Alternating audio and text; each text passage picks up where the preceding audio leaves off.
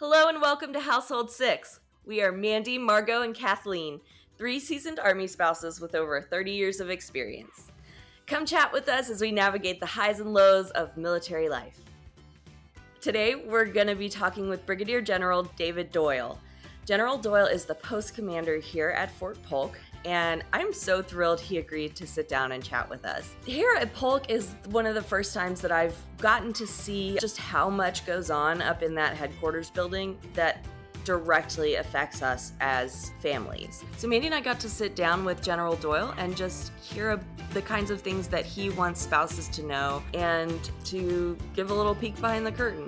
I hope that this is as interesting to you guys as it was to me. I do have to say that from the outset, I I said, eh, I don't want this to sound like a Fort Polk commercial. I don't want to pretend like everything is sunshine and rainbows. But honestly, we had such a good conversation that it this is a pretty good commercial for Fort Polk. A lot is happening. Leadership is working hard to recruit talent, and they know that a huge part of that is creating a thriving community for our families.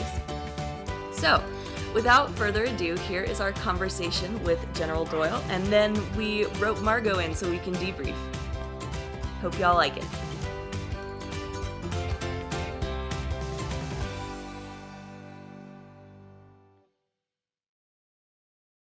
Today we're here with Brigadier General David Doyle, and we're really excited that he made time for us. General Doyle's career has taken him to some of the most storied airborne units in the country the 101st, the 82nd, 75th Ranger Regiment, and uh, now he's here at Fort Polk in Post Command. And he's also a road cyclist, dog person, and grandpa to a bunch of cute little grandkids. All very true. so, thank you again for coming to be here with us. How are you today? Great. This is a wonderful opportunity. I appreciate the, the chance to speak with some of your listeners. Thanks. Yeah. All right. So we know that you have the Fight for Talent and Quality of Life initiative. So, in summary of those, uh, you acknowledge that Fort Polk has significant shortcomings. Of those issues, which ones are your biggest priorities? Well, the great thing about Fort Polk is we serve as a platform for the U.S. Army for a variety of different missions. And when you look at what we're doing for the Army, it's significant. If you if you look at the last four brigade combat teams who have trained here at JRTC in Fort Polk as part of the rotational schedule. Three of them have gone into harm's way. Mm-hmm. So you, one of the brigades went to Kuwait and then onward into Kabul. Another one served as a response force that went to Qatar. Mm-hmm. We've had two of the brigade combat teams that trained here just recently show up in Europe to support NATO's mission. So we have an incredible responsibility uh, to train the United States Army. And, and today, this very moment, we have 700 soldiers in 17 different nations all over the world providing the U.S. government what the Army says we're going to do, which is capability to fight and win. So when you t- take a look at that, Fort Polk as a platform matters. So the Army invests in Fort Polk. And my requirement is to try to bring the best talent that I can to this installation to service those missions whether it's getting folks to be able to deploy to take care of their job or to train others who are going to deploy later. And so, if we don't bring the right people in, if we don't have the right leaders, if we don't have the right talent, we hurt the Army mission. So, I take that really seriously. And the Army is providing additional resources and tools for us to do that. And I think the quality of life emphasis has been very helpful. It's been going on since about 2018, really in earnest, beginning in 2019. And it focuses on education, housing, both for families and soldiers. Uh, it works on spouse employment, access to health care, and then the other quality of life program that's heavily emphasized here on the installation are the family programs or morale, welfare, and recreation. So those five main topics get additional funding and emphasis from the headquarters here, but also with support from the headquarters of the Department of the Army. That's great. Is there anything out of that specifically that's like a, a passion for you? Well, you mentioned the, the winning the fight for talent piece, uh-huh. and when I go and travel, and we've been to 13 or 14 different installations to talk to different groups, we talk about the professional opportunities mm-hmm. that are here. That you can come as a soldier, as a leader, and get great job opportunities. But in order for soldiers to be interested in that, they many of them know they need to bring their families with them. So you talk about the mm-hmm. passion. It's how do I communicate the great things that exist on Fort Polk to people who otherwise mm-hmm. wouldn't know, or some of the people whose only conception of Fort Polk is going out to the box. Absolutely. And so Yep. if the only place you've ever been is in the training area, you're not going to be really impressed Mm-mm. with Fort Polk because it's difficult and it's designed to be challenging and it really can be quite miserable. And I definitely assumed that there was no phone service anywhere. Yes, me too. No, you didn't a, have any a, in the box. You're exactly right. That's a common narrative. So when we go out and travel, we want to talk about the things that do exist on the installation because we want those Mhm. soldiers who are excited about their professional opportunities to share with their families to say, hey, listen, you can come and you can be employed if you're Mhm. a professional, or you can find a, a school that's going to help your child continue to advance, or you can do some wonderful activities Mhm. on the installation. And while you're here, you can get access to, to the appropriate amount of medical care. Now, all of those areas have space for improvement. And so Mhm. that's why the Army is producing more energy and putting more money into them because we know the families want to be able to do those things as if they were at any other place in the United States Army. And, and that's what we're striving for. But we've got to continue to work on them and we can't do it all at once. And so sometimes we surge in some areas. At the same time, we're kind of holding our ground in others. Mhm. And so if you drive around the installation, you can see almost everything's under construction. We've got a bowling alley that's going to get worked on, and it, and yet it's been worked on for almost two years. It's been burned down. Our roads are being worked on in some areas. We're, we're improving our barracks. So each one of those programs uh, is underway, but some of them are just going to take time to finish up. And I know that causes some frustration. So we've got to do our part to communicate and express the timelines, but then remind people that we're on the right path.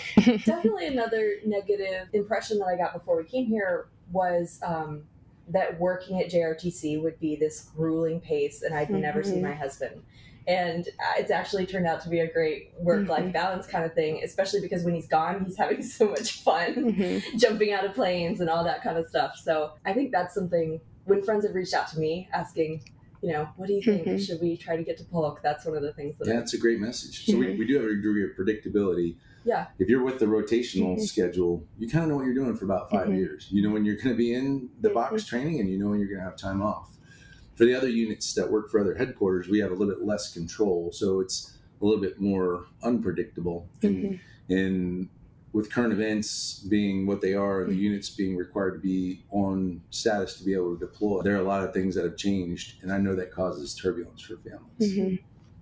One of the things you mentioned are the schools, and I personally know several families who haven't come here because they're concerned about education. Right. What's your response to that? Well, that- is a very common theme. When you look at where Louisiana ranks in the United States of America, depending on which survey you look at or which data you look at, the state can be seen as 48th or 47th out of 50, which is not great. But when you look at our parish, Vernon Parish, where most of our Mhm. kids go to school, the 18 schools that are there, and you look at our students' test scores, we rank fourth or fifth in all the headquarters Department Army installations. And so that means our schools are producing children who can test into college Mhm. or can score well enough in uh, their standardized tests to be able to continue uh, to progress. And that means, you know, we're better than a lot of other installations where people think, oh, you're going to get a great educational opportunity. Um, I don't want to name them out, but there's there's only four that have better test scores than Fort Polk. Now, a lot of that's because we got really great kids, kids Yeah. that are Mhm. well Yep. parented and kids Mhm. that want to work hard. And so I, I certainly give credit to the families that are out there preparing their children. But 25% of the educators in Vernon Parish are Mhm. spouses of military Mhm. personnel. Yep. So as a result, these people are bringing their experiences from a variety of different school districts, places where Mhm. they've lived and served, and they apply their lessons into the education environment. So our children do really well as a result. Absolutely.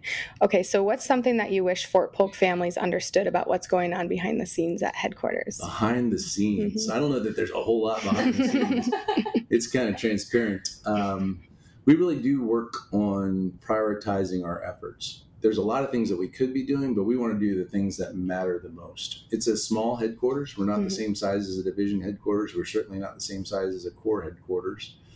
Uh, but we have a lot of experience. A lot of our Department of the Army civilians have been working here for a while and know how to get things done and are exceptionally well connected back to our headquarters at Forces Command and, and with the Army. So we try to focus on things that we know are going to make a difference.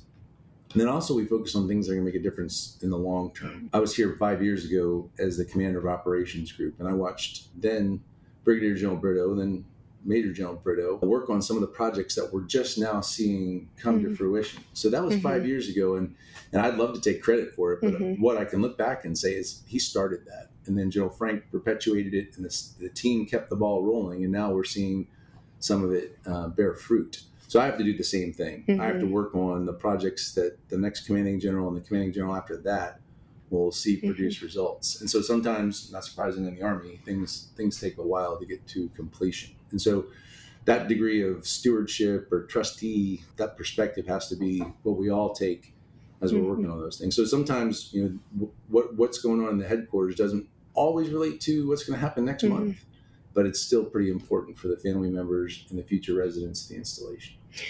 you know, from the different bases that we've been to and the different, you know, generals that we've been under, you know, we I see your face a lot around the community and I think that's phenomenal. You know, I know you do town hall walks and I know, you know, you attend the church and you attend all the events. I see you on Saturdays at the events and I think that's a really incredible thing for quality of life. Is that something that you have a passion for as well? Yeah, it's really about getting the feedback. Mhm. Uh, if you don't interact with people, you're not going to hear their understanding of what's going on, and you can get very cloistered, or you can have a very narrow perspective.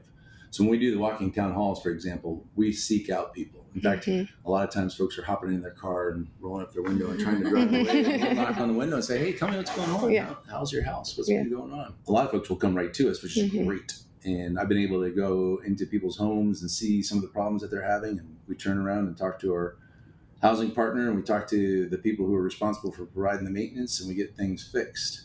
Now, that's not the solution for everybody, Yep. but it's an important way to show that we Mhm. care.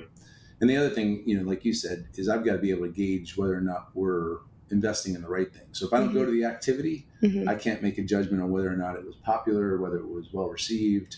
So I try to get out and do those things uh, and participate, so I can judge not just from the feedback, but with Mhm. my own eyes, whether or not we're we're putting our money and our energy into things that are important to the people. I really feel as if when we see you out and at the events, it makes this, you know, larger community feel smaller. And so it just brings that community and that family feel to like each event that we have. So I know I appreciate it. And you were mm-hmm. so easy to approach about the podcast, which was great. And, Yeah. you know, I really appreciate that too. So if there were some spouses that wanted to get in touch, if they had anything that was going on and they wanted you to kind of see it, what's the best route to go about that? Well, first of all, I- I read every ICE complaint or ICE message or ICE uh, favorable note that comes through. So anything that comes through on that interactive customer and evaluation. is it comes across my desk and the garrison commander and I sit down we look at it. We try to give feedback to the individual. Mm. if they leave their point of contact information then we try to solve some of the problems that folks identify and we've had some really important things come Mhm. through that channel so that's a me I talk to people in the PX and the commissary all the time see me sitting around Oh, yes, I do. for a bar- uh, appointment or a haircut, and so I'd be glad to talk to folks there. And then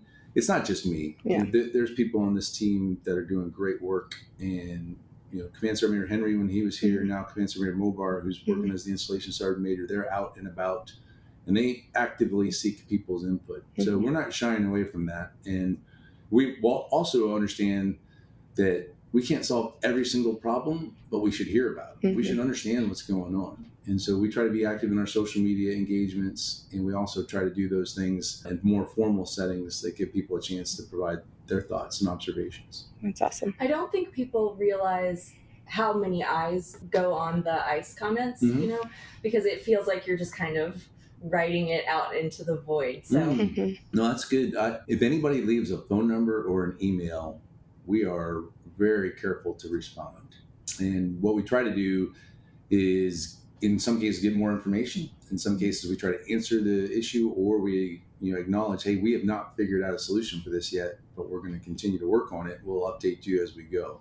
So, in order for the feedback mechanism to be fully capable, we have to have that contact information. Some people choose not to do that, and for a variety of very good reasons. And regardless whether they put the contact information or not, we still check into the things that they share. Like I put in an anonymous one because I was like, the stickers that say stand six feet apart are peeling up. And I was like, I don't want anyone to know that I care that much about stickers. I will- He's probably seen it. Yeah. You're exactly right. They replaced the stickers the next day. So yeah, exactly. If you had a 30 second elevator pitch to give the bright and shining rainbow about Fort Polk, what would it be? Well, I like what you said earlier about the small town feel and the tight knit community. I had a, every single commander on the installation meet with me not but two hours ago, and we all fit in this room. And as a result, we can get a lot of things done. Mm-hmm. We can solve problems because we can work together very quickly. We have a degree of autonomy here. Now, we don't get to make all the decisions in the world. Mhm. We still have a headquarters, we still have a boss, but the tight knit community, the way that we share, the way that we interact, gives a lot of hope for those individuals who want to try new things, who want to explore different options and try to make things better for their soldiers and their families. So I like the idea that you communicated about this being a close knit, tight family, uh, and a place where every individual matters. Yep. So we didn't explicitly have this on our outline, so if you don't want to speak to it, feel free. But lately, Fort Polk, um, we've had a lot of suicides in the community, and I've talked to a lot of people who are struggling with their mental health. And when I first got here, behavioral health at the hospital wasn't taking dependents, and my PCM couldn't prescribe one of my medications, and it it was a whole. so I've talked to other people who, like me, have had challenges getting mental health care. And what does all that look like up here in Yeah. your office? What a great question. And you are exactly correct. When I came on board, Fort Polk, this was before we had any of the suicide events, but we we had a very significant deficit in behavioral health providers. And this was really manifested in 2019 into 2020 when the whole army was short on behavioral health providers. But within five days of my assumption of command, when I, when I came over and, and uh, took over from General Frank, the Surgeon General of the United States Army was in my office. He had had oh, come Oh, wow. on a planned visit and he was talking to different hospital facilities and meeting with their people but he had the opportunity to sit with me and he and i had both gone to the national war college together so we had a really good personal relationship. And i explained to him the mm-hmm. exact thing that you described. Is that we have family members who can't get care. We have soldiers who are waiting too long to get care. We cannot hire enough civilians because we're not budgeted to pay mm-hmm. for these people. We need to be prioritized for uniformed behavioral health doctors Mhm. and he took that note on, and I continued to engage with Major General Crosland, who was the deputy for the Surgeon General. And they looked at the numbers and agreed that we were underfilled. And so as a result, in 2021, we received six different behavioral health docs who were uh, military. And so they are now on station and doing great things. And one of them is a pediatric behavioral health doctor. Which so is so needed. it is. It's absolutely needed. So we, we layer this over top of what we have with the military life family counselors, the Mhm. MFLCs. We're putting counselors into the schools in Vernon Parish. We have military docs at the hospital. We have some civilians that are still on staff. Mhm. And then we still have access to either telemed or some of the care that you can get at San, in San Antonio at Brooke Army Medical Center, and we're in a much better place. It's it's not perfect. We still have uh, challenges with specific types of behavioral health care that are very specialized, and we try to use the network to address those. But we're in a much better place than we were because you're right. It was it was unacceptable, and I think the Army did an awful lot to help us. But people like you explained that this was not going to be something that was sustainable, and Yeah. and, and we worked really diligently to make that happen. So you talk about you know Mhm. I don't know if that's I don't know if that's transparent or people know that that happened, but that was a major point of emphasis for our hospital. It was a major point of emphasis for the Surgeon General of the Army, and we're in a better place now. Still got some work to do, but we're in a much better place now. Well, that's it was exciting to me when I heard that they were seeing dependents again because my my immediate response was that we don't have to wait for civilians to apply to come here. The the needs of the army, you know. Mhm. And so uh, that's awesome that you asked for that specifically. And I have to give a little credit to it. We, you know, we moved here in October and got one of our kids into behavioral health, and she's already had an appointment. And you know, when I was talking to the lady, she's like, "We're always hiring." And so, you know, people who come to Fort Polk with spouses that have degrees in mental health or if you behavioral go to the health, hospital and you have a nursing Yeah. degree, you've got a Mhm. job. Yeah. as you know, you can pre- pretty Mhm. much find that in any hospital right now. But Yeah. we're, we're taking people on board and trying to put them to good use to continue to provide that Mhm. service to our family. What are your favorite things about Fort Polk in the Hmm. area and living here? Well, this is, like I said, my second time. Uh, Uh-huh. my previous tenure was spent mostly in the box as the commander of ops group, but I still got to do uh, the crawfish boils, and I still got a chance to meet with some of the community leaders. And uh, they really do have an awful lot of respect for what we Mhm. are trying to accomplish here. Mayor Lewing of Anacoco has never missed a welcome home ceremony. Any soldier that comes amazing. back That's really cool. he goes to it, whether Mhm. they're soldiers that he knows or unit that he's affiliated with Mhm. or not. he's present. He he shows his kind of not just patriotism, but his uh, genuine concern for soldiers and families by being there. And I think there's a lot of folks who, who are taking the same approach. So that means an awful lot when you have a community mm-hmm. member who is invested. And so coming back this time around, I get to spend more time with those type of individuals, and I get to develop a better appreciation for the way their families have had history with this post for a very long time. And the other thing that's really neat coming back this time is seeing some of those changes and seeing some of those upgrades and seeing the 50 meter pool almost ready to open mm-hmm. because admittedly they've been a long time in coming and folks have been very patient and we want to show them the fruits of their patience and, and make this place feel like you know not only is it a small tight knit close community but it's one that can help them thrive and do the things that they love absolutely well, thank you again for making time for us. Sure. And it was really fun to talk. I, I think I'll speak for all of us and say we're excited to give our listeners access to someone like you and hear that you're a real person uh, trying to make things mm-hmm. happen up here in the ivory tower. Mm-hmm. Well, I hope that you guys will come back. Yeah. And oh, like, absolutely. Like I said, give me some feedback. Let us know how we're doing. And what I would also encourage people to do is take advantage of those other opportunities mm-hmm. that are out there and you know engage with the chain of command. That's always mm-hmm. in essence the best way to get messages across but we'll we'll take them through any means to try to do what we can. Very awesome. Thank you. Thanks. So margot tell us what your thoughts were uh, about the interview after you listened. As kathleen mentioned suicides are a problem not just at fort polk but across the army. I know that's something that here at fort stewart we have um, encountered before and it's been a problem at previous duty stations. And hearing that someone like you know one star general that's frequently on their mind and they're actively trying to bring more counselors and find a solution to that is so comforting to hear. And so i'm happy to know that like all these problems that a lot of the times like espouses or if you're an sfrg volunteer or something you kind of feel like you're spinning your wheels and it's like why isn't anyone helping or doing anything? And it's like to hear the conviction in his voice and to know that he was really trying to make a difference was wonderful to hear. And I really want to like highlight too, like when you say that is like it's not only a Fort Polk thing, it happens at every base, but it's recently been happening a lot at Fort Polk. And this was an unscripted question and he did not hesitate. And and that was pretty impressive. And Kathleen, like props to you for asking that question. When we had some time left at the end, I was really grateful that he was up for talking about that. And he has already agreed to come back on the podcast. I feel like experiencing this interview with him on this small base where we have more access to him, it's making me think differently about leadership at other posts I've been at. They they all seemed very inaccessible, but I I'm kind of realizing now that's just because there are so many people in the chain of command. So I think honestly I'm gonna make more effort to try to put in my ice comments and I I was really stunned by the fact that he said he tries to read every single one. What you said about it's like you write them and you feel like you're putting out into the void because you know I wasn't there so I was just listening to this interview like all of our listeners and I was saying it along with you. I was like, it's like you're riding to the void. And then that's what you said. And I was like, so that's a universal experience. And so to know mm-hmm. that he's actually reading them and taking them to heart gives you that confirmation that you need that, like, okay, yes, someone cares what I have to say, good or bad.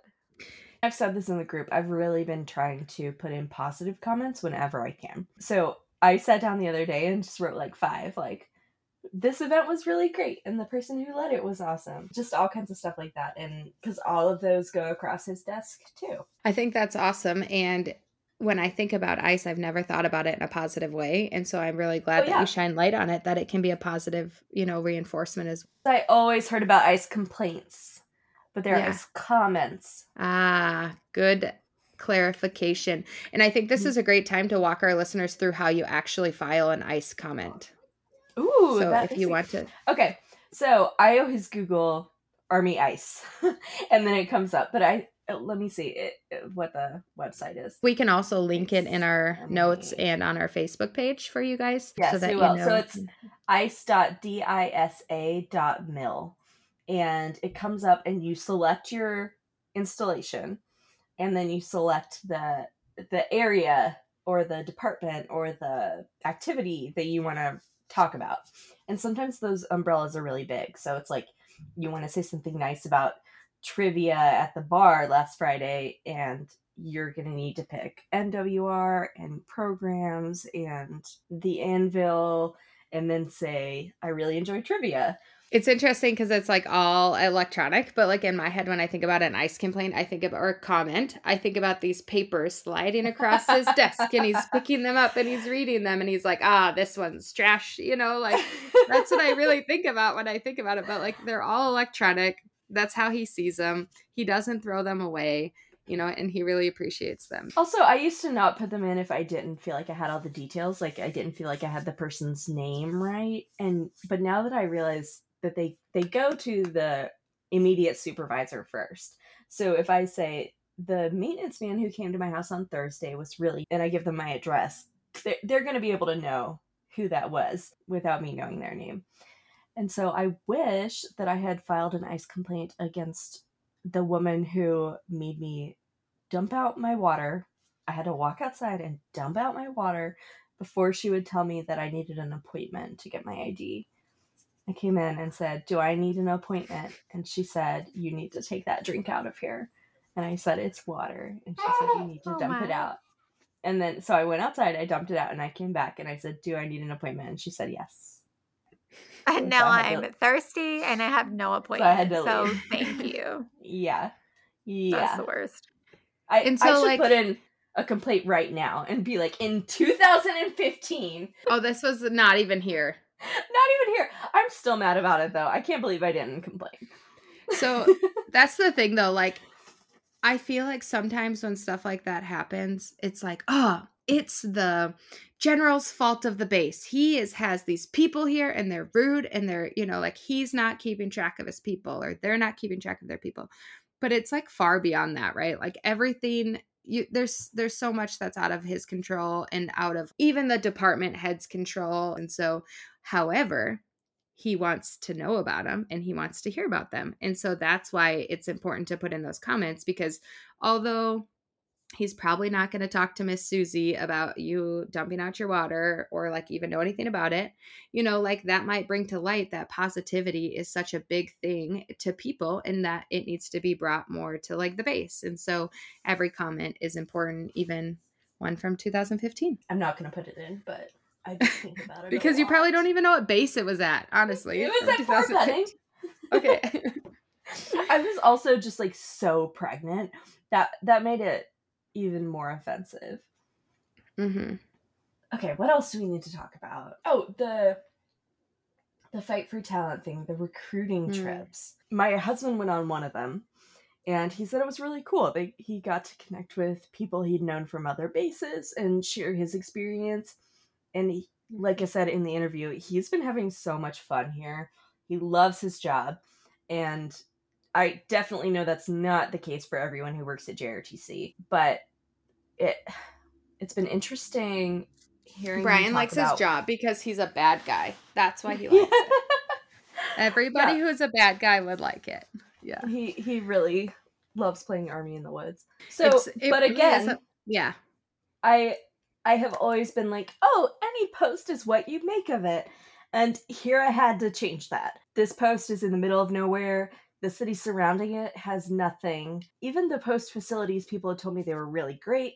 Well, a lot of them are are nice and new, but they're much smaller than other bases I've been at. And the other bases I've been at with uh, bigger commissaries also had bigger grocery stores outside the post. And so I, I want to be quick to say, like, coming here, this has been the hardest transition I have ever had. I always prided myself on being that army wife who can just roll with the punches and take anything and go anywhere.